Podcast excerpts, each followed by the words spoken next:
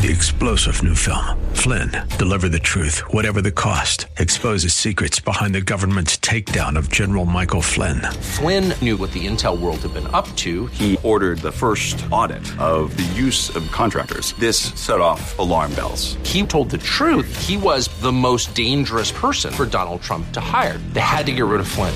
Flynn, deliver the truth, whatever the cost. Available now. Watch it today. Go to salemnow.com. Salemnow.com.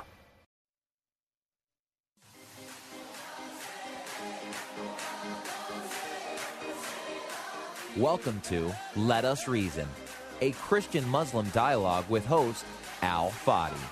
Let Us Reason is a unique show utilizing theology, apologetics, and evangelism to reach Muslims for Christ by comparing and contrasting Christian and Muslim doctrines. And now, your host, Al Fadi. Well, good morning, everyone. I uh, hope um, uh, you are having a wonderful day, and uh, we hope also that you've enjoyed our part one of uh, this particular topic that we will be talking about today, which is the Hebrew Israelites, or as uh, sometimes they're known as uh, Black Israelites. Nevertheless, I had with me last time our dear brother Vocab Malone, who is the um, host of Urban Theologians Radio, where you can go, of course, to his website, urbantheologianradio.com and uh, watch or listen to many of his fabulous shows, including uh, things related to this topic. Today, uh, I have Vocab uh, again to continue this discussion uh, related to this fascinating movement. Uh, obviously, that is, and I would say this with conviction, that is non not biblical. And this is why we are discussing it and want to continue exploring with vocab many of the flaws of this particular heretical theological movement. So, brother, thank you again for joining us. Thanks for having me, Al Fadi, man. I'm glad to be here. So, last time we talked about some of the uh, uh, you know teachings that this particular movement uh, holds to, related like to uh, the name of God, uh, uh, Jesus, and His basically person, salvation. tell us more about their position related to hell, for instance, and heaven. Well, they generally say this that right now the Bible refers to this as the time of the Gentiles. And so they say that that means this earth is the white man's heaven, the other nation's heaven they're experiencing right now. But when Black Messiah comes back and destroys all the wicked, beginning with America, which is New Egypt, then he'll institute a new kingdom reign in which the Israelites will then have their foot upon the neck of the other nations, just like Old Testament prophecy that hasn't been fulfilled yet. Like Psalm 110.1.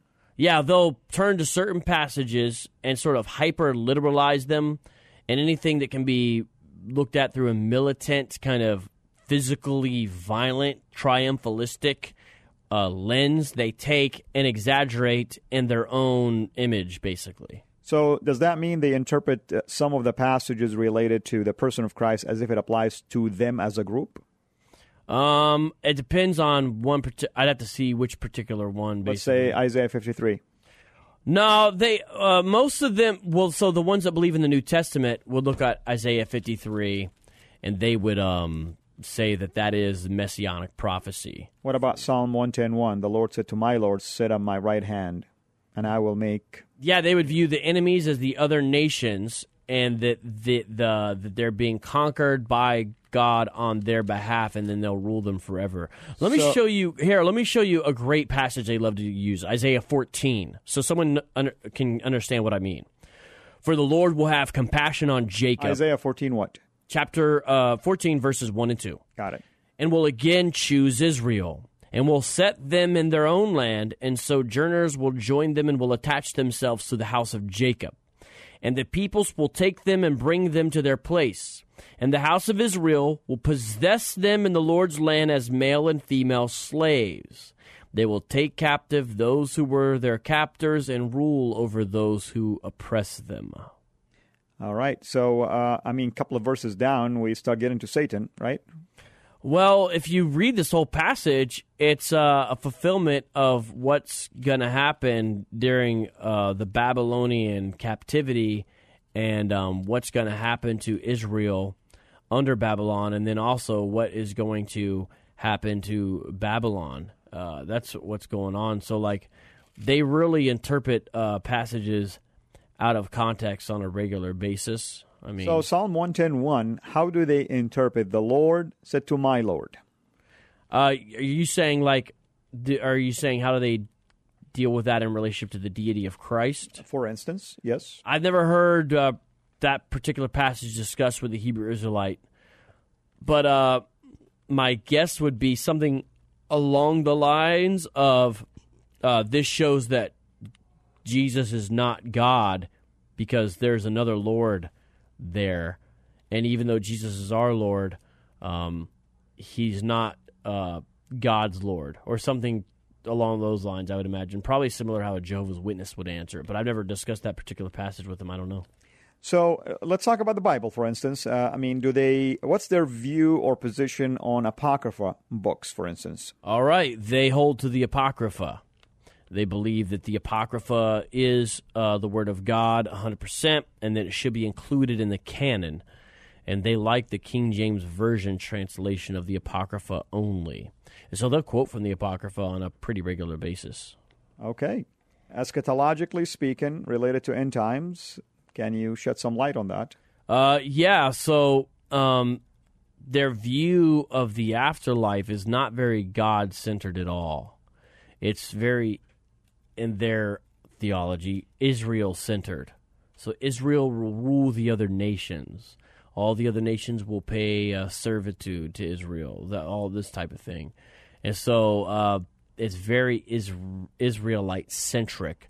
Um, it's unclear exactly what Yahweh is doing or has done or his relationship to his people, other than he's subdued the enemies of Israel. That seems to be his most important function. There's not a great understanding of him as um, father, as um, as you know, like you're spending time with God for all of eternity. Those types of concepts aren't really present. So is it fair to say that they assume all other nations will be slaves to Israel at that time? Slaves or servants. Some of the nicer camps of Hebrew Israelites, such as GOCC, will teach that other nations can indeed be brothers and sisters with the Israelites, but there's still an ethnic hierarchy, and so the other nations will be able to worship with Israel once a year during certain festivals or feasts when they come into Jerusalem, and it seems they worship with them as brothers in a subservient status and also pay tribute to them.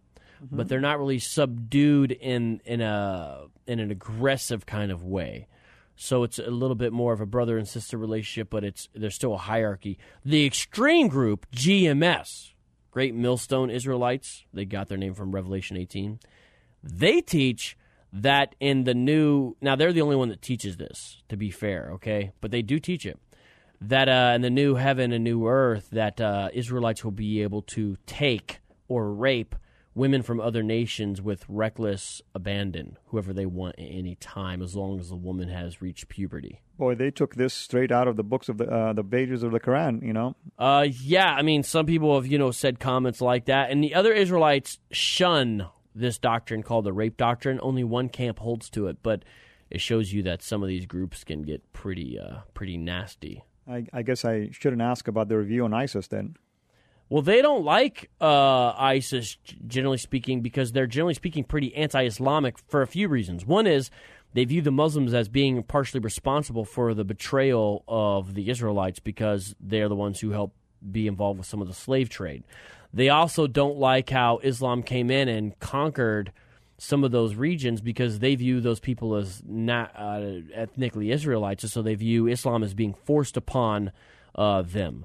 So they don't like that either. Uh, they don't like Muhammad, generally speaking. They don't believe the Quran is the word of God. So generally speaking, they don't, and they don't think Ishmaelites, who, who they would call you know Arab folks. Uh, not that all Muslims are Arabs, we know that, but I'm just saying this is one of the other things. They don't view them as part of the people of God either. So uh, So Muslims have no hope of being saved according to this theology. according to most versions, if you're, it depends on your ethnicity more. If you're just a Muslim, then yeah, you got problems. But let's say you're, uh, especially, let's say you're a black Muslim of any type, whether you're Orthodox or Nation, they would be interested in you. So they'll they'll be set free now because Islam kind of like forced itself on you. Yeah, if because they would say Islam is not the black man's natural religion. Uh, Right, right. In fact, they don't view this as a religion or a movement or anything like that. They view it as your ethnic identity that you get woken up to. So reclaim your true heritage is the message of this. Realize you're an Israelite. The Bible is a black man's book written about you. Reclaim your true heritage. Become uh, knowledgeable or awaken to the truth. That's the way they make the appeal about it. So I'm more interested on the ones who believe in the New Testament. How can they even justify half of what you just mentioned? Well, there's a key interpretive method that they use, which is pretty shameful if you ask me. I'm And- asking you. And yeah, yeah, you are. And it has to do with what they do with the word Gentile. All right, so let me show you what I mean. Uh, watch this. Da-da-da-da, right about, let's go. Give us reference so the people can follow. Romans chapter 9, looking at verse 24, says, Even us whom he has called, not from the Jews only, but also from the Gentiles. As indeed he says in Hosea, Those who were not my people I will call my people, and her who was not beloved I will call beloved. And in the very place where it was said to them, You are not my people, they will be called sons of the living God. So that's something that you would think would be a problem for them because you would say, well, it looks like it's saying that there's people who are be prepared beforehand before glory, according to verse 23, and they're not only Jews, but they're also Gentiles. So that seems like that would do damage to their thesis because they're saying salvation is for Israelites only, right? They say, yeah, you don't understand. Words are dependent upon context. Don't you agree? And you would, of course, say yes to that question. They'll say, well, what's the original context of Hosea? And you'll say, well, it's about Israel there. They'll say, yeah, so that shows you when it says Gentile in verse 24, you shouldn't interpret it as Gentile in the way you're thinking. Here's how you should interpret it as Hellenized Jews. So whenever they see the word Gentile in the Bible in a place that makes it seem like salvation is for Jew and Gentile alike, which it clearly is, Galatians 3:28 for example, they say, yeah, that word Gentile is the way the Bible refers to ethnic Israelites who are scattered abroad and therefore have a Gentile state of mind. So when Jesus says, "Go and make disciples of all nations," are you telling me they believe that all nations is only intended to capture the Jews that are Out scattered? of the nations. Yes, exactly. Now you're starting to think like a Hebrew Israelite. so it's a limited atonement uh yeah. of some sort. Uh, yeah, so they, they would say, yeah, go to all the nations because we've been scattered abroad to all the nations. So you need to get them out of all the nations. And they'll say, oh, I'll prove it. Doesn't earlier in the book of Matthew he say, I wasn't sent to the others, but only to the lost uh, sheep of the house of Israel? yeah. And they so they interpret it that way. What about the 144,000 Jews in They would Revelation? they would say that shows you that you have to have all twelve tribes literally present in order to do this because uh, you guys are telling us the North has mainly been wiped out. Well, you've got to have a literal 144,000, a certain number from each tribe, and so the northern tribes are also being gathered. The northern tribes are uh, include in their mind uh, Native Americans and Hispanics, and actually under some reckonings, uh, uh, e- uh, Pacific Islanders, and under some reckonings, Sicilians, certain types of Southern Italians. Well, in the I'm- northern tribes. I'm just hoping the people who are listening to us have their breakfast already, uh, so uh, we're not really uh, turning their stomach upside down. Tell me about the canon. You know, number of books, for instance. Uh, how do they view um, Jesus' view on a tripartite, basically, of the Old Canon, Old Testament canon, and things like that? Well, they're okay with that, but they think you've got to have the Apocrypha. And uh, they would say, look, Jesus celebrated um, a certain festival. I forget what it is off the top of my head. I think it might be Purim. I'm forgetting right now. Off the top of my head. I think it's Purim. And Purim is not uh, laid out in the Old Testament as a festival we're supposed to keep. That's from the Apocrypha. So therefore, Jesus held to the Apocrypha. I think the argument goes something like that. So Jesus never quoted from the Apocrypha writing. So what does that mean to Well, them? they'll point to maybe allusions um, or parallels in the New Testament, such as in Jude or something like that, where there's Apocrypha overlays, something like that. But that's not their main thing. They like the Apocrypha, honestly, because during that time, Israel was a little more xenophobic, a little more about Israel only. And so there's scriptures in there that are sort of anti Gentile in a way that scripture wouldn't have because it displays certain attitudes that they like. They also like the story of rebellion against. Uh, they believe Romans are also Edomites against pagan oppressors, and they think that's what they're doing part of. So you had, of course, part of your research is your interview interviewing some of them. Um, I think you have a clip for us here from one of those interviews, and yeah. tell us a little bit about the person you're interviewing. Well, I'm actually talking to an ex Hebrew Israelite in this clip. Oh, so he is doomed like the rest of us, basically. Oh, yeah, he's doomed worse than ever. So if Jeremy can turn this up a little bit, uh, because my computer's a little bit quiet, and I'm going to play a clip where I ask him, What have you learned since you've come out of this, and where are you now in your journey, Brother Marcus? And his answer, I think, is a really good answer. Uh, I do not hear it. Are you playing it, Brother Jeremy? I got it all the way turned up. Is he hearing us? I'm going to have to pause it to uh, make sure he's he's got it. I'm playing it, but uh, I'm not hearing it in my headphones, and I'm plugged so, in. So I'm talking to control room. We we want to hear a video that he's playing right now. Total heresy, and um, you know that's that's really the joy that I get. I feel relieved that I'm out of that cult. Um, I mean, you know, I've gained blessings out of it too. You know, out of all the ridicule and hate, hate that I've been getting, you know, I've, I've gained blessings out of it too. You know, I have a woman that you know I've been in love with for five years. You know what I'm saying? I so you want to give us some context also? Yeah, I asked him. You know, what have you learned since then, and what are some of the blessings you've received since you've come out of this? And uh, those are some of the answers he gave, and and he he, he said that uh, he's glad to no longer be a bigot. So he he just I said, "Are you sure you want to call your old friends that?" He said, "Yeah, they're bigots." Hmm. Um, so that was some of the view he had. And when we were doing this interview, we had a side chat open there on YouTube, and the comments that people, eh, the Hebrew Israelites, were saying about him were crazy. Now, tell me about that. I mean, why do they use vulgar language? Well, does anyone have a King James Version Bible on them? Because uh, I've got here the ESV, but remember, they only use the KJV. So let me try to get a KJV and let's go to Second Corinthians chapter 11. 2 Corinthians chapter 11. Um, and um, while you're turning there, I'll read it in the ESV just because I've got it up. I'm trying to still bring up this KJV. And uh, it's a misinterpretation of Scripture that they use to justify it. Um, while I'm getting it, let me tell you something else they'll say they'll say, well, you guys just aren't used to a strong black man speaking like a strong black man. Sometimes they'll they'll say something like that. They'll say, so you're trying to get me to tone it down, but we're tired of uh, Edomites controlling our speech. And then they'll turn to 2 Corinthians 11.6, and it says this, But though I be rude in speech, yet not in knowledge, but we have been thoroughly made manifest among you in all things. Did you hear that? Yep. Though I be rude in speech. So they're saying, hey, Paul was rude, so we can be too. So it's like a pick and choose about Paul, right? Well, of course, the translation, that's why they like the KJV, because uh, that has to do with more along the lines of rudimentary, not rude as in you're being a jerk.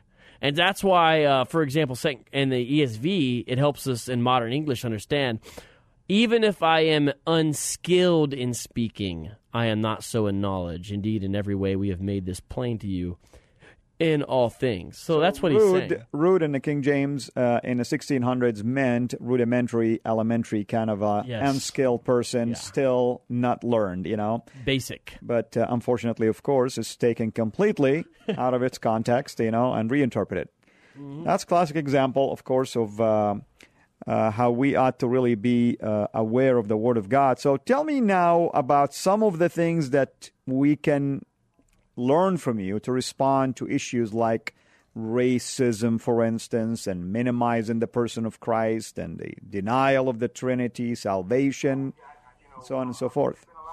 Well, let me say this. Um, we've talked about their basic theology. We've given some answers. A lot of it is just introduction because sometimes you have to do so much explanation because people have never heard of this. So it's very introductory every time it's the first time you speak on it because people don't really even know the issues. But let me say this it's sort of a different track or approach. I would say some of the issues that Hebrew Israelites bring up, Al Fadi, are legitimate complaints. So they'll speak about some of the corruption or silliness or lack of seriousness in sometimes evangelical churches. And uh, they might play a bunch of prosperity gospel preachers or teachers. And they might show how there's not a proper view of women and men and sexuality and, and all kinds of things and they'll show clips of this and say, look, or they'll show the capitulation to maybe the mainline people that will call themselves Christian to uh, you know theological liberalism, they'll say these are your Christians. So they have some legitimate complaints when they're like, "Hey, why do you want us to be part of this Christianity?" They'll sometimes do that, and we have actually should agree with them and say, "Yes, but you've got the wrong solution." That's one thing. Another thing is, I think there's legitimate grievances that we should talk about in the area of injustice, especially systematically, but at least historically here in the United States of America and other places, that sometimes haven't been properly addressed or dealt with. And uh, maybe Christians of different types and stripes don't always have biblical views on, you know? And I think that that needs to be recognized and and and not ignored or minimized or downplayed. And so sometimes that leads to some of the anger that you see. And some of it is justified honestly. So this is my perspective. I'm i'm just saying that so i don't view them as being wrong about everything and all that. It's just they ended up with the wrong solution to some of these issues that's some of the problem. So I think recognizing some of that is important for the, us to do to try to play, be proactive on the front end. Now, if you recognize this to a Hebrew Israelite and say you're right about this, you're right about that, don't expect them to be charitable back. Usually, some of them will be, but especially in a group setting, it's very difficult for them to be charitable. There's a very there's this thing about saving face, very much so in these in these groups. Uh, very much about machismo and winning and victory and beating and defeating and all that type of stuff. But maybe on the one on one you might have more success. Some very much similarities to dealing with a lot of Muslim men. That's honestly, very true. I'm That's just, what I'm thinking about right now. yeah, seriously.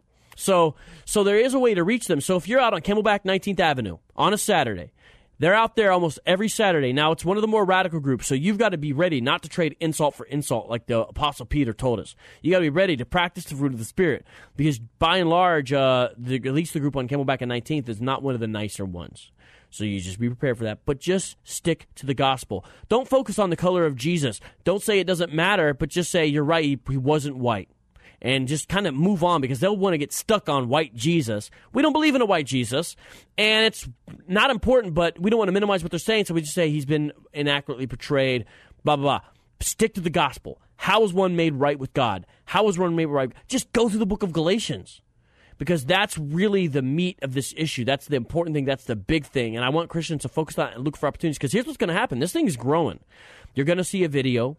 You're going to hear a Christian probably spouting elements of it. You're going to meet someone at your job or work. All this will happen, especially if you live in cities. But with the internet, it's getting spread all over. So uh, you will probably hear some elements of this stuff, and I just want people to start to be prepared and to take it serious because sometimes the stuff they say is really outlandish. So sometimes people don't take it serious. But when it's growing, we got to deal with it. Like, what if we would have taken as a church Mormonism more serious back way back in the day in New York? Maybe it wouldn't be so big now. Same thing with this. Well, brother, uh, this is really an interesting topic. I hope we can continue our discussions about this. Uh, certainly, we'll work out something you and I, but. Uh, I hope that those who are listening to us um, can be uh, awakened by the fact that there is so much going on around us Oh, yeah. and so many attacks against uh, the truth that if you're not really on top of your game, you could be basically swept away by those kind of movements, theological movements, if you wish. Uh, call it Islam, call it Mormonism, call it Jehovah Witness, call it Hebrew Israelites. Yep. You know, if you're not ready, and I, I like what you mentioned about stick to the gospel. If you're not ready to stick to the gospel and defend the gospel, it really you have no chance to stand against anybody, and uh, you could be really uh, uh, dragged into those kind of discussions if you want to uh, fall into these lies and begin to argue these lies versus just stick to your guns. And the only gun we have is the Word of God. That's the sword that is uh, uh, sharp and. Uh, that's the only sword that can save. Brother, thank you so much for um, being with us. And uh, I pray that we can uh, work out uh, something uh, to continue this fascinating discussions. And those of you who are listening to us, I appreciate you. Uh, may you have a blessed week. And you can always go and listen to us at CIRAInternational.com to Let Us Reason. And you can get all the archive shows in there. Until we meet again, have a blessed week.